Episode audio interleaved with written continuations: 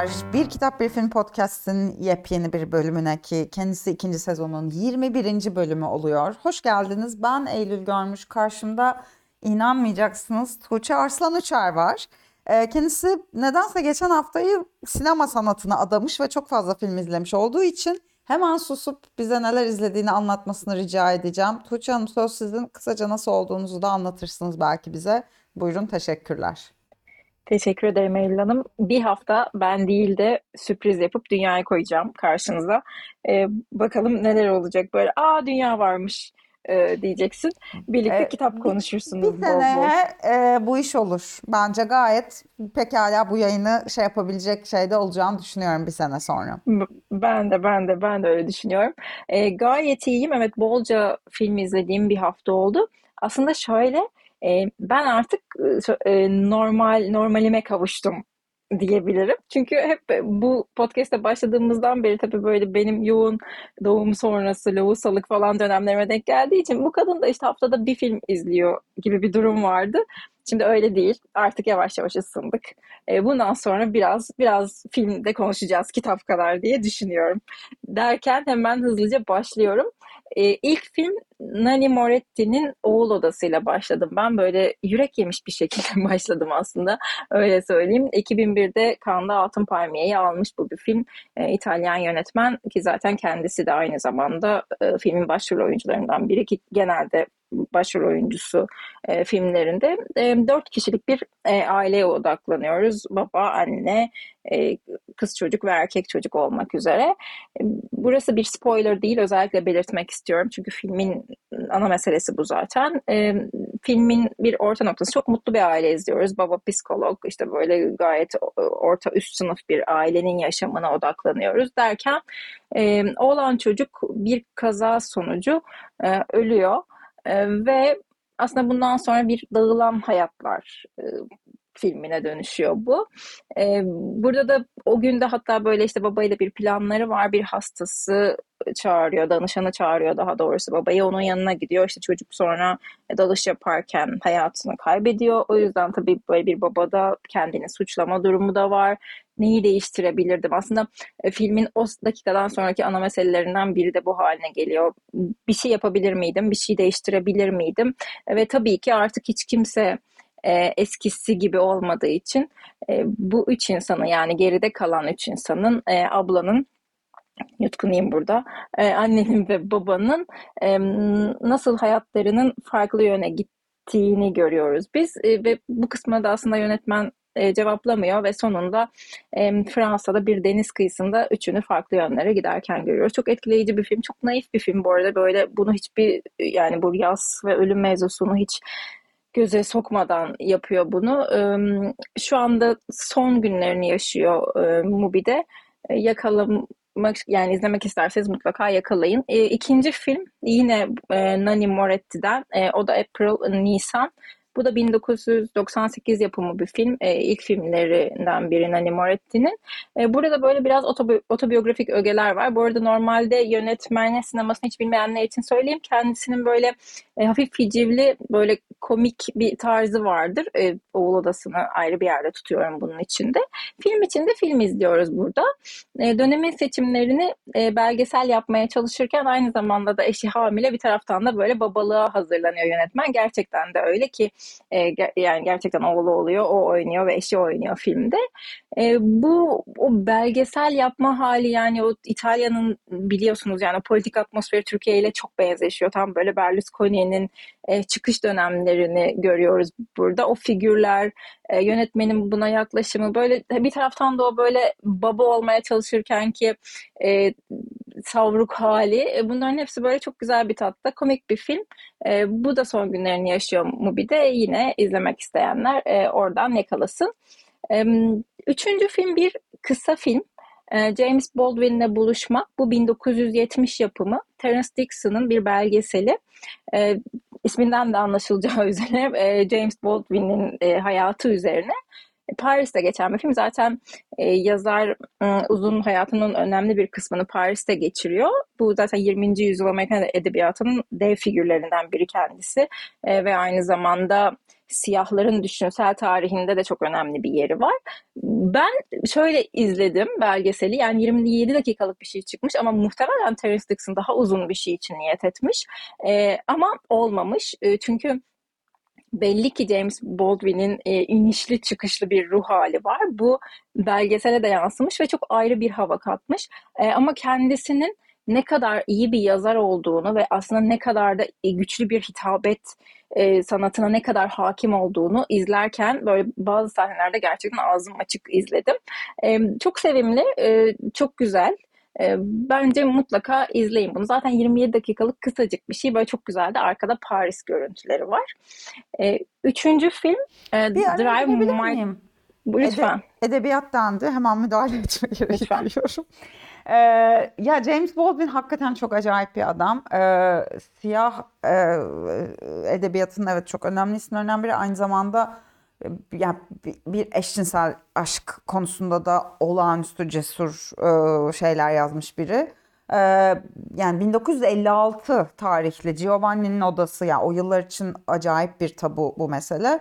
Ee, Amerika'da yaşa Amerikalı beyaz bir adamla Paris'te işte İtalyan garson sevgilisi eşcinsel ilişki hikayesi anlatıyor. Du Giovanni'nin odasında en kült kitaplarından biri zaten. Bu hangi yılları içeriyor senin bahsettiğin belgesel bilmiyorum ama muhtemelen o, o yıllar yani. O kitabın geçtiği dönemler yani beyaz eşcinsel erkekleri yazan siyah yazar falan diye böyle çok hani her tarafından acayip eleştirilmişti vaktiyle o kitabı yazdığında. Ee, ben mesela haberim yoktu bu belgeselden çok merak ettim. Mutlaka bakacağım çünkü James Baldwin'in geçtiğimiz yüzyılın en enteresan e, figürlerinden biri olduğunu düşünüyorum edebiyat anlamında. Ee, bu e, kısa notu eklemek istedim. Teşekkürler. Çok iyi yaptın. Zaten bunu direkt anlayacaksın belgeseli izlediğinde de. 70'te geçiyor bu arada belgesel ki hani neden Paris'e gittiniz gibi bir kısımda da yani evet yaşamak için çünkü orada kalsaydım Amerika'da kalsaydım öldürülecektim gibi bir durum var. E, yönetmen aslında bu, bu tartışma ge- geçiyor bu arada arada. Yönetmen birazcık e, edebi karakterine odaklanmak istiyor sürekli James Baldwin'in ve o da o kısmı girme girmek istemiyor ve edebiyatla ilgili e, çok özel söylemleri var. E, izle üstüne tekrar konuşuruz burada. E, bir diğer filmde Drive My Car'da aslında bunu da birlikte konuşacağız. Çünkü sen bu filmi daha önceden izlemiştin e, ve bana bir süre izlemeye demiştin. Evet. E, ben böyle artık zamanının geldiğini hissettim ve bu hafta izleyebildim ki zaten biliyorsunuz 3 saatlik e, çok uzun bir e, gerçekten sinema şaheseri bence. E, Japonya sinemasının en önemli isimlerinden, güncel Japonya sinemasının en önemli isimlerinden e, Ryusuke Hamaguchi'nin filmi 2021'e zaten damga vurdu yönetmen. E, önce Berlinale'de Çarkıfelek'le e, Gümüşayı'yı aldı 2021'de sonra da Drive My Car'la Cannes'da en iyi senaryo ödülünü almıştı. E, aslında filmler bu arada hani onu belirteyim pandemi sebebiyle biraz üst üste gelmiş. E, bir kısmını da zaten Çarkıfelek'in aslında Drive My Car'a hazırlanmak için çekmiş. E, burada Murakami'nin Kadınsız Erkekler kitabında yer alan öyküsünden aslında e, uyarlanıyor ama serbest bir uyarlama. Buradaki bir orada bir tiyatro oyuncusu, eski bir oyuncu. Burada bir hani aynı zamanda da yönetmen. Ee, bir kaza sebebiyle yani bir problem sebebiyle özel bir şoför tutuluyor kendisine ve bunun ikisinin arasında geçen diyalogları anlatıyor hikaye ama e, film onun yani evet bir kısmı filmin bunu oluşturuyor ama 40 dakikalık bir prolog sahnesi de var. Buraya gelmeden önce e, baş karakter e, Kafuku'nun başından geçenleri anlat, anlatıyor bize. Her haliyle inanılmaz bir gerçekten çok etkileyiciydi. Çok çok etkileyiciydi. Ben son dönemde böyle yani 3 saatlik hiç şey dağılmadan falan izlediğim gerçekten nadir filmlerden biriydi. Ve tabii burada bir film evrenine taşınırken hikayede bir öge olarak geçen Çehov'un Vanya e, dayı metni e, filmde çok çok önemli bir yer tutuyor. Çünkü oradaki e, hesaplaşmalar e, filmde bir arka metinde aslında sürekli dönüyor ve karakterlerin bugünkü halleriyle o metin arasında gidip geliyoruz. E, çok mükemmeldi bence. Yani bir dilin nasıl farklı farklı işte oradaki oyun E, herkes kendi dilinde oynuyor. İşte birisi Çince oynuyor, birisi işaret dilinde oynuyor falan. Bunların aktarımını mükemmel şekilde yapmış yönetmen. E, ben bayıldım ve tabii hani orada beni sarsan ve senin muhtemelen bana hani birazcık bekle dediğin şey aslında ne yapabiliriz yaşamak gerek hani Vanya dayıdan alınmış kısmı e, filmin bir taraftan da ana meselesini oluşturuyor diyerek hani sana bırakayım biraz eklemek istediklerin için. Teşekkür ederim. Yani evet orada bir e, bir, bir, e, hayatta kalma hikayesi. Şimdi spoiler vermeden söyleyeyim ama hayatta kala- kalanlar e, ne yapabilir, ne yapmalıdır gibi bir soru olduğu için tam o zaman sana izlemesen daha iyi olur demiştim. Şimdi şöyle aşırı katılıyorum. Ben bayılmıştım bu filme. Em, ve şöyle bir şey söyleyeceğim. Bu evet bu bir Murakami uyarlaması ve ben bu filmi izleyince Murakami'yi daha da az sevdim. Yani hani filmi çok sevip e, yani şöyle olmadı ya bak adamın öyküsüne uyar. Normalde öyle olur ya ne ne kadar şahane işte yazmış adam bunlar da uyarlar falan. Aksine. Çünkü ne oldu biliyor musun? Ben çok fazla Murakami okumadım yani. 3 ya da 4 kitabını okudum ve artık sevmediğime karar verip bıraktım. Fakat bu kitabı okumuştum. Kadınsız Erkekleri öykü kitabını. Ve böyle dehşete düştüm ya ben bu kadar bu kadar incelikli bir öyküyü nasıl okuyup da hatırlamam? Hiçbir şey hatırlamıyorum hikayeye dair. Ben acaba böyle bir önyargıyla mı okuyorum bu adamı falan hani bu hatırlamayacak kadar falan deyip baştan okudum öyküyü filmi izledikten sonra. Ve yo çok haklıyım gayet de gayet kötü bir öykü yani. Yani e, filmde ne kadar incelikli ve derinlikli anlatıldıysa mesele öyküde de o kadar e, sığ ve cheesy kalmıştı bence anlatı. Yani bana şeyi göstermişti. Edebiyatta da sinemada da ne anlattığınızdan öte nasıl anlattığınız. Bütün mesele bu. İşte aynı konuyu bir yönetmen bu biçimde anlatıyor, bir yazar başka biçimde anlatıyor. Bence yazarınki çok vasat, yönetmeninki muhteşem bir şey oluyor. Yani o zaten sen de serbest uyarlama dedin. O yani öykünün nüvesini almış, birkaç temel şey çıkarmış, birkaç temel şey eklemiş. Sonuçta aynı olayı bambaşka bir yerden bambaşka biçimde anlatmış. Ee, ya mesela şoför karakteri filmin ana karakterlerinden biri yani. Ee, şeyde çok sığ ve böyle bir yan karakter gibi geçiyor öyküde. Halbuki bence bütün hikayeyi derinleştiren e, onun öyküsüyle diğer, diğer adamın şoföre ihtiyaç duyan adamın öyküsünün birleştiği yer. Ee, yani özellikle hakikat meselesine dair sorduğu şeyler bende çok yani nedir hakikat? Ee, ona ulaşmak ne kadar mümkündür, ne kadar gereklidir? Ee, geçmiş şimdiki zamanda ne kadar yaşar? Kendimizi ve başkalarını ne ölçüde tanımak mümkündür falan gibi böyle bir sürü soru bırakmıştı bana. Ee, ben de çok etkilenmiştim. Acayip etkilenmiştim yani. Ee, öyle. Ee, senin de sonunda izlemiş olmana ama sevindim. Ee, yani üzerine konuşabilmek güzel seninle. Çünkü hakikaten büyük bir filmmiş yani. Anladım ben izledikten sonra. Evet.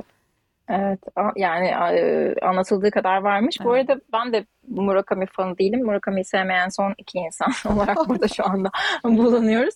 E, Birkaç sene önce Şüphe uyarlanmıştı yine Murakami'nin bir eserinden. 2018'di sanırım. Orada da benzer bir his olmuştu bence. Sanırım e, yani bilmiyorum yani Murakami bir çıkış noktası olarak iyi bir fikir veriyor ama muhtemelen e, bu yani filmde bunu bu kadar derinleştiren aslında Çehov Tabii Çehov'un Doğru. mükemmel de bir etkisi var. Ee, biraz estetik anlayıştan da bahsedersek şey o kadar katmanlı ki hikaye ve derin ki çok sade bir e, şey de çek, çekmiş yönetmen yani çok sade ve dümdüz bir anlatımı tercih etmiş. Çok minimalist. Ee, o da bence filmi daha da büyütüyor yani bu hani çünkü anlam kısmını hep hikayede biraz daha arıyoruz açıkçası. Çok iyi. Çok izleyin. Evet gerçekten öyle. diyerek De- Bu arada tabii Çehov ve sinema deyince aklımıza hemen Nuri Bilge Ceylan geliyor değil mi? Geliyor yani. Gelmez olur mu? Evet. Ben, ben bunu paylaşınca birileri ya lütfen Nuri Bilge artık Çehov çekmesin falan gibi mesajlar attı insanlar. Bilmiyorum yani çekse iyi, iyi oluyor sanki ya Nuri Ya Bilge Çehov'u da iyi çekiyor gibi Kuru geliyor bana. Otlar Üstüne de de bir Çehov meselesi var yok mu? Var sanırım. Var diye Sanırım var. Evet. Evet maalesef yani oradan pek kurtuluş yok gibi yani. Umuyorum. Neyse. Ee, evet buyurun bir tane daha filminiz var Bir, sanıyorum. bir film Buyurun. daha var. Sonra size devredeceğim. Eylül Hanım. Ee, bu da bir kısa film aslında Disney Plus'ta. Şu anda e, Le Pupille e, İtalyanca bir film Alice e, Rohrwacher'in sanırım İtalyanca e, doğru mu telaffuz ettim bilmiyorum. E, bir Noel hikayesi anlatıyor. Minicik 38 dakikalık 2022 yapımı zaten. Yapımcılarından biri de Alfonso Cuarón bu arada. E, İtalyan yazar Elsa Morante'nin yazdığı bir mektubun yine bir serbest uyarlaması. Bolca böyle edebiyatın sinemaya tabii ki şey ayrılmaz bir ikili bir bizi İkinci Dünya Savaşı İtalya'sına götürüyor bir Katolik kız okulunda. Ee, burada ıı, böyle çok ıı, muzip bir üslubu var. Şuradaki hani fedakarlığın, e, açgözlü davranmanın ve dünyevi zevklerin e, üzerine e, bir e, özgürleşme hikayesi aslında. Zaten başrolünde de Alba e, Rohwarer oynuyor. E, yönetmenin kız kardeşi aynı zamanda İtalyan sinemasında çok fazla kendisini görüyoruz. Minik bir e, okuldaki kızlardan biri Serafina ile arasında geçen e, aslında bu e, özgürleşme hikayesi e, ne günahtır ne değildir bunun üzerine çok sevimli minicik bir hikaye. Bunu da e, çok severek izleyeceğinizi düşünüyorum. Zaten çok kısa 38 dakika e, Disney Plus'ta bulabilirsiniz diyerek size devrediyorum. Teşekkürler. İzin verirseniz ben de işte kendi halimde hasbelkader birkaç bir şey okudum. Ben de onları anlatmak isterim. Ee, sonra da dünyanın kitabını dinleriz ve kapatırız. Sen de bir nefes almış olursun. Uygunsa başlıyorum efendim. Buyurun. Teşekkürler. Ee, şimdi efendim şok şok şok. Ben biraz Julian Barnes okudum. Ee, bitiyor ama gerçekten bitiyor. Bu artık son e, Julian Barnes'larımız. Ee, bu sefer değişik bir Julian Barnes. Ee, Mutfaktaki Tarifbaz isimli e, kendisinin e, yemek tarifi kitaplarıyla ilgili yazdığı kitabı gibi bir şey yani. Bu bir yemek tarifi kitabı değil, yemek tarifi kitaplarına dair bir kitap. Böyle de değişik. Ee, bu Chia kitaptan yayınlanmıştı bu arada. Özcan Kabakçıoğlu çevirisiyle maalesef çok kötü bir çeviri olduğunu söylemek zorundayım. Yani şimdi şöyle söyleyeyim. Yani yemek kitabı çeviriyorsanız e, yani herhalde marine etmenin ne olduğunu e, dipnot olarak koymanıza gerek yok. Yani ben o yemek kitabı almış okuyorsam risottonun ne olduğunu, pennenin ne olduğunu, marine etmekin ne olduğunu biliyor olmalıyım. Ya bu gereksiz dipnotları koyup okuru ritmini bozmanın hiç alemi yok.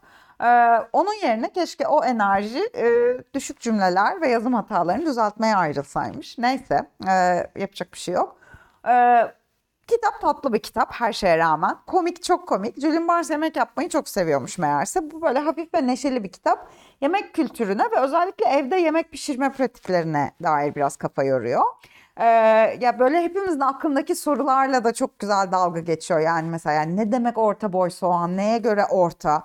Yani bir soğanın orta boy olabilmesi için elimizde birkaç soğan olması gerekiyor ki bakalım kıyaslayalım. Ha bu büyük, bu küçük, bu orta diyebilmemiz için bu nasıl mümkün olabilir falan gibi böyle çok tatlı didiklediği yerler var. Çok muzip yani o tarafı. Ee, ama tabii ki sadece bundan ibaret değil. Böyle o derin entelektüel birikimini de konuşturuyor ve bir sürü tarihi anekdotla da süslemiş metni. Yemeğe dair tarihi anekdotlar. Ee, çok enteresan, lezzetli bir kitap. Hakikaten kelimenin tam anlamıyla lezzetli bir kitap. Ee, bu kitaptan öğrendiğim bir tuhaflık olarak da şunu söyleyip bitireyim. Ishiguro'nun, e, Kazuo Ishiguro'nun e, Avustralya'da bir yaptıkları bir şeyde ziyarette beraber işte bir yazar edebiyat buluşması konferans neyse. E, ulusal simgeyi yemek her zaman hoşuma gider diyerek kanguru eti yem, yemesi. E, bunu yorumsuz aktarıyorum. E, ama yani ilginç bir bilgiydi. E, neyse e, sonuçta şu cümleyle bitireyim. Yemek pişirmek gereksiz telaş aracılığıyla belirsizliğin yani tarifin kesinliğe yani tabaktaki yemeğe dönüştürülmesidir. Ee, buna ben bayıldım çünkü ben de o belirsizlik e, endişesini çok duyarım yemek yaparken. Ee, belirsizliği kesinliğe dönüştürmek olarak yemek pişirmek bence harika bir tanımlama. Ee, Julian Barnes yemek kitabı yazınca böyle oluyormuş. Mutfaktaki tarifbaz e, ilk e, okuduğum kitaptı. Sonra e, bunu da seninle azıcık konuştuk beni çok zorlayan bir kitap oldu. Bayan Caldwell oğluyla konuşuyor. Camilo Jose, Camilo Jose Cela'nın kitabı İspanyol yazar Gökhan Aksay çevirisiyle E, o Lido kitaptan yayınlanmıştı. Hatta Ekim ayında yayınlandı. Burada da duyurmuştuk yayınlandığını. E, adı üstünde e, oğlunu kaybetmiş bir annenin e, mektupları oğluna. E, çok e- acayip güzel yazılmış bir kitap bu. Yani şöyle şimdi ben daha önce e, Camille José Sala'nın başka kitaplarını da okudum. Yani mesela Pascal Duarte ve ailesi en büyük kitabı olarak biliniyor. Bence bu ondan çok daha kuvvetli bir metindi. Çok hüzünlü tabii ki. Yani çok yürek paralayıcı bir kitap ama böyle şey de değil yani. Yani gidip gelen aklı annenin, e, onun o aklının onun diline düşürdükleri çok acayip kuvvetli ve çok şiirli. E, yani ama böyle tamamen naif bir yerden de yazmıyor. Kim zaman çok garip, çok öfkeli, çok hüzünlü. Çünkü yaz bence tam da bu yani. Bunların hepsi aklınızın sizi terk ettiği ve çok karanlık yerlere gittiğiniz anlar oluyor ve onlara karşı koyabilirseniz sağ çıkıyorsunuz. Dolayısıyla aslında okuduğumuz metnin normal bir insanın ağzından yazılmadığını hatırlamak gerekiyor. Ama bence zaten kitabın bütün meselesi tam da bu. Bilgelik ve delilik arasındaki çizginin ne kadar ince olduğunu acayip biçimde ortaya koyuyor. Yani yas insanı oraya götürüyor çünkü. Ya hatta belki bir adım ötesi bilgeliğin deliliğe içkin bir şey olduğunu e, bile belki söyleyebiliriz ya da tam tersi deliliğin bilgeliğe içkin bir şey olduğunu. Çünkü akıl bildiğimiz anlamda çalışmayı bırakınca içinden her ikisi de çıkıyor. Ee, yani her ikisi de aklın sınırlarının ötesinde yer alan şeyler aslında bilgelik de delilik de. Ee, böyle bunları bana düşündürten minicik bir kitaptı. Bayan Caldwell oğluyla konuşuyor. Çok yani sen okuma. Hani çok hakikaten yakın bir yaz deneyimi olan insanların okumasını önermem. Ama e, gerçekten e, çok kuvvetli ve çok etkileyici bir kitaptı. İkincisi bu olsun. Ardından e, bir tane daha Julian Barnes. Ee, o da biricik hikaye. Ee, bu yine e, ayrıntıdan Serdar Rifat Kırkoğlu çevirisiyle bildiğimiz çevirmene geri geldik. Ee, bu kitap, e, bu da artık Barnes'ın son dönem eserlerinden biri. Ben kronolojik okudum zaten Barnes'ı. Ee, çok tatlı hoş bir kitap. Yani kısmi zayıflıkları var. Bir şey hikayesi. Çok genç bir adamla, adamın evli bir kadınla yaşadığı aşkın hikayesi. Ee, nefis bir ilk cümlesi var. Ee, şöyle başlıyor kitap. Daha çok sevip daha çok ıstırap çekmeyi mi yeğlersiniz yoksa daha az sevip daha az ıstırap çekmeyi mi? Sanıyorum sonuçta tek gerçek soru bu. Ee, üç bölümde anlatılıyor. Ee, öncelikle o aşk hikayesi yani birbirlerine aşık olmaların hikayesi. 19 yaşında bir üniversite öğrencisi ve kendinden 30 yaş büyük evli ve iki çocuk sahibi bir kadın. Ee, önce o aşk hikayesi sonra gelişme diyeyim hadi ilki giriş ikincisi gelişme olsun. Gelişme biraz daha böyle e, işte ilişkinin ilerleme safhası sonuncu üçüncü aşama ise bitiş yani aşkın bitişi. Burada çok enteresan bir şey yapıyor yazar. Girişi birinci tekil şahıstan e, yani o çocuğun ağzından anlatıyor erkeğin adamın ben ben ben diye. Gelişme böyle birinci şahısla başlıyor ikinci şahısa doğru gidiyor. Kadınla konuşmaya başlıyor sen şöyleydin sen böyleydin. Üçüncü bölümü ise tamamen üçüncü tekil şahıstan anlatıyor. O kadar güzeldi ki yani şey çok güzeldi. Aşkın bitişiniyle beraber duyumsadığımız yabancılaşma. Yani anlatının üçüncü tekil şahısa geçişinden daha güzel somut ne hissettirebilir bunu? Çok zekice yapılmış bir şeydi bence. Ee, böyle genel olarak ben bu kitabı çok sevdim. Ama hani diğer eserlerine göre Biricik Hikayenin bir, bir tık zayıf olduğunu düşünüyorum. Yani aşkla ilgili kafa yorduğu kısımlar e, çok e, enteresan da okuması ama bu anlattığı ilişkinin dinamiğine bir türlü tam olarak ikna edemedim kendimi. Ama işte hikayenin kendisini sevmeseniz bile yazar bu kadar mahir olunca e, kitapta iz bırakan bir şey oluyor. Sonuçta biricik hikaye de bence hani Barnes Külliyatı'nın en iyilerinden biri olmamakla beraber oldukça iyi bir kitaptı. Son olarak aslında daha var ama siz çok konuştuğunuz için Tuğçe Hanım dörtle sınırlıyorum kendimi. Ee, o son kitabımda yine burada birkaç hafta önce duyurduğumuz E, Timaş'tan çıkan e, Brezilyalı, Arjantinli Brezilyalı yazar Julian Fuchs'un Direniş e, kitabı. E, bu da Bengi de Samatos Paixao çevirisiyle yayınlanmıştı. Bu ismi her seferinde duraksayarak okuyacağım sanırım. Portekizce aslından çevirdi kendisi. Ee, yani madem söyleyeyim de ben e, bu, bu kitabı erken okudum. Çünkü e, Julian Fuchs ile bir röportaj yaptım. E, yanıtlarımızı bekliyoruz. E, o yüzden okursanız sevinirim. Sonra röportajı okumak daha güzel olur.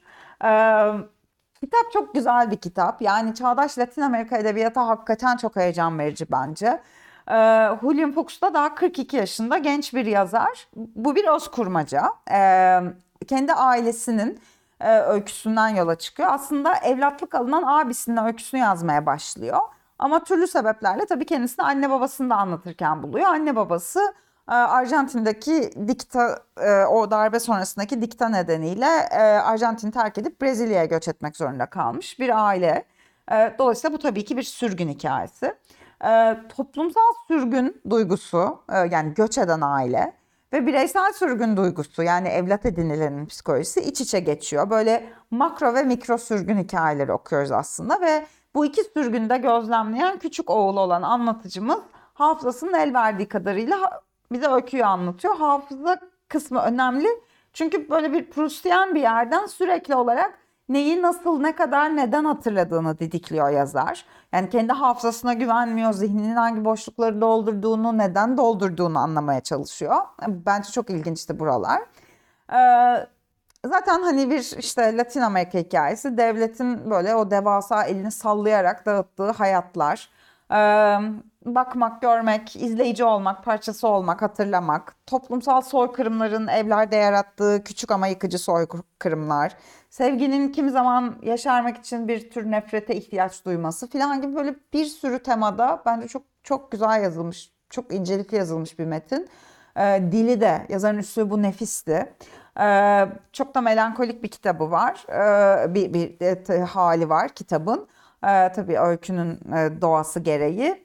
Ee, sonuç olarak ben çok sevdim Direniş'i. Ee, umarım e, Julian Fuchs'un başka kitapları da dilimize çevrilir. Çünkü kesinlikle takip etmek isteyeceğim bir yazar tanıdığımı düşünüyorum. Ee, sorularıma cevaplarım gel- geldiğinde kendisiyle ne biraz daha tanımış olacağım bu vesileyle. Benim okuma raporumda bu kadar Tuğçe Hanım. Dilerseniz söylemek istediğiniz bir şey varsa buyurunuz yoksa bize Dünya Bey'in ne yaptığını anlatınız lütfen. Röportajı heyecanla Teşekkürler. belirterek e, Dünya'nın kitabına geçeyim. Bu kitabı biz bir kafede böyle minik bir çocuk kitapları rafı var. Orada bulduk tesadüfen. Hmm, Satın alabiliyorsunuz. Naif kafenin de reklamını yapayım. Çok seviyorum çünkü niye yapmayayım. E, Plüton'un Dünya Umurunda Değil kitabın ismi. E, Burada gezegenler var tabii ki isminden de anlaşılacağı üzere. Bütün gezegenler aynı sınıfta. E, ve böyle bir gün dünyanın canı sıkılıyor ve diyor ki Plüton artık gezegen yani olmasın biz bunu sınıftan e, atalım. Çünkü zaten bizim kadar hızlı da değil, aynı zamanda da küçük. Bu böyle e, bütün gezegenler arasında bir tartışmaya e, sebep oluyor. Herkes çok endişeleniyor. İşte arkadaşları Neptün çok üzülüyor. Ondan sonra Plüton küçük ama Jüpiter de kocaman, Merkür de biraz üzülünce geri gidiyor falan. Ya bizi de bu dünyanın canı sıkılır da gezegenlikten atarsa diye böyle herkes dertleniyor, dertleniyor. Sonunda dünya diyor ki tamam işte canımın sıkıntısı geçti, Plüton'u geri alabiliriz.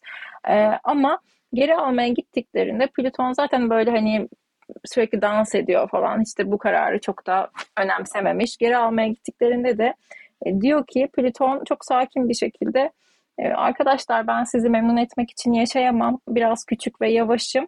E, ama hani sizi de taklit etmek istemiyorum. Ben kendi yoluma gideceğim. E, bu da böyle bir şekilde Plüton'u yeniden gezegen olmaya ikna edemiyorlar ve Plüton e, onlardan e, ayrı yaşamaya, onlarla ama arkadaş olmaya devam ediyor. E, bu da aslında farklı olmanın e, birlikte yaşamak üzerine hiçbir engel taşımayacağı üzerine çok sevimli, çok komik bir yerden almış. E, dünyada böyle gezegenleri çok seviyor. E, çok keyifli bir kitap. Şeyma Çekici yazmış bu arada. Başta söylemedim. Berk Öztürk de resimlemiş. Küsurat çocuktan çıkmış. E, böyle bizim dilimizden çıktık için de ayrıca mutlu oldum. E, çok akıllıca bence kurgulanmış. Bu haftanın kitabı da bu. Dünyanın Çok tarafında. güzelmiş. Ayrıca da bu gerçek hikaye yani bence hani sonu böyle olmuş olabilir. Plüton'un gezegenlikten çıkarılması falan gibi şeyler yaşadık. Ee, Bence de. ben- Özellikle dünyanın canının sıkılması falan. Çok Aynen. doğru. Çıkaralım şunu ya. Aynen öyle. Çok güzelmiş, çok tatlıymış. Ee, evet pekala çok teşekkür ediyoruz. Yine 30 dakikayı geçtik harika. Ee, burada bu bölümü bitirelim. Ee, Cuma sabahı e, yeni çıkanlar ve yeni filmler, yeni çıkan kitaplar ve yeni filmler bölümümüzde e, görüşmek dileğiyle. Herkese nefis bir hafta dileriz. Teşekkür ediyoruz. Görüşmek üzere. İyi haftalar.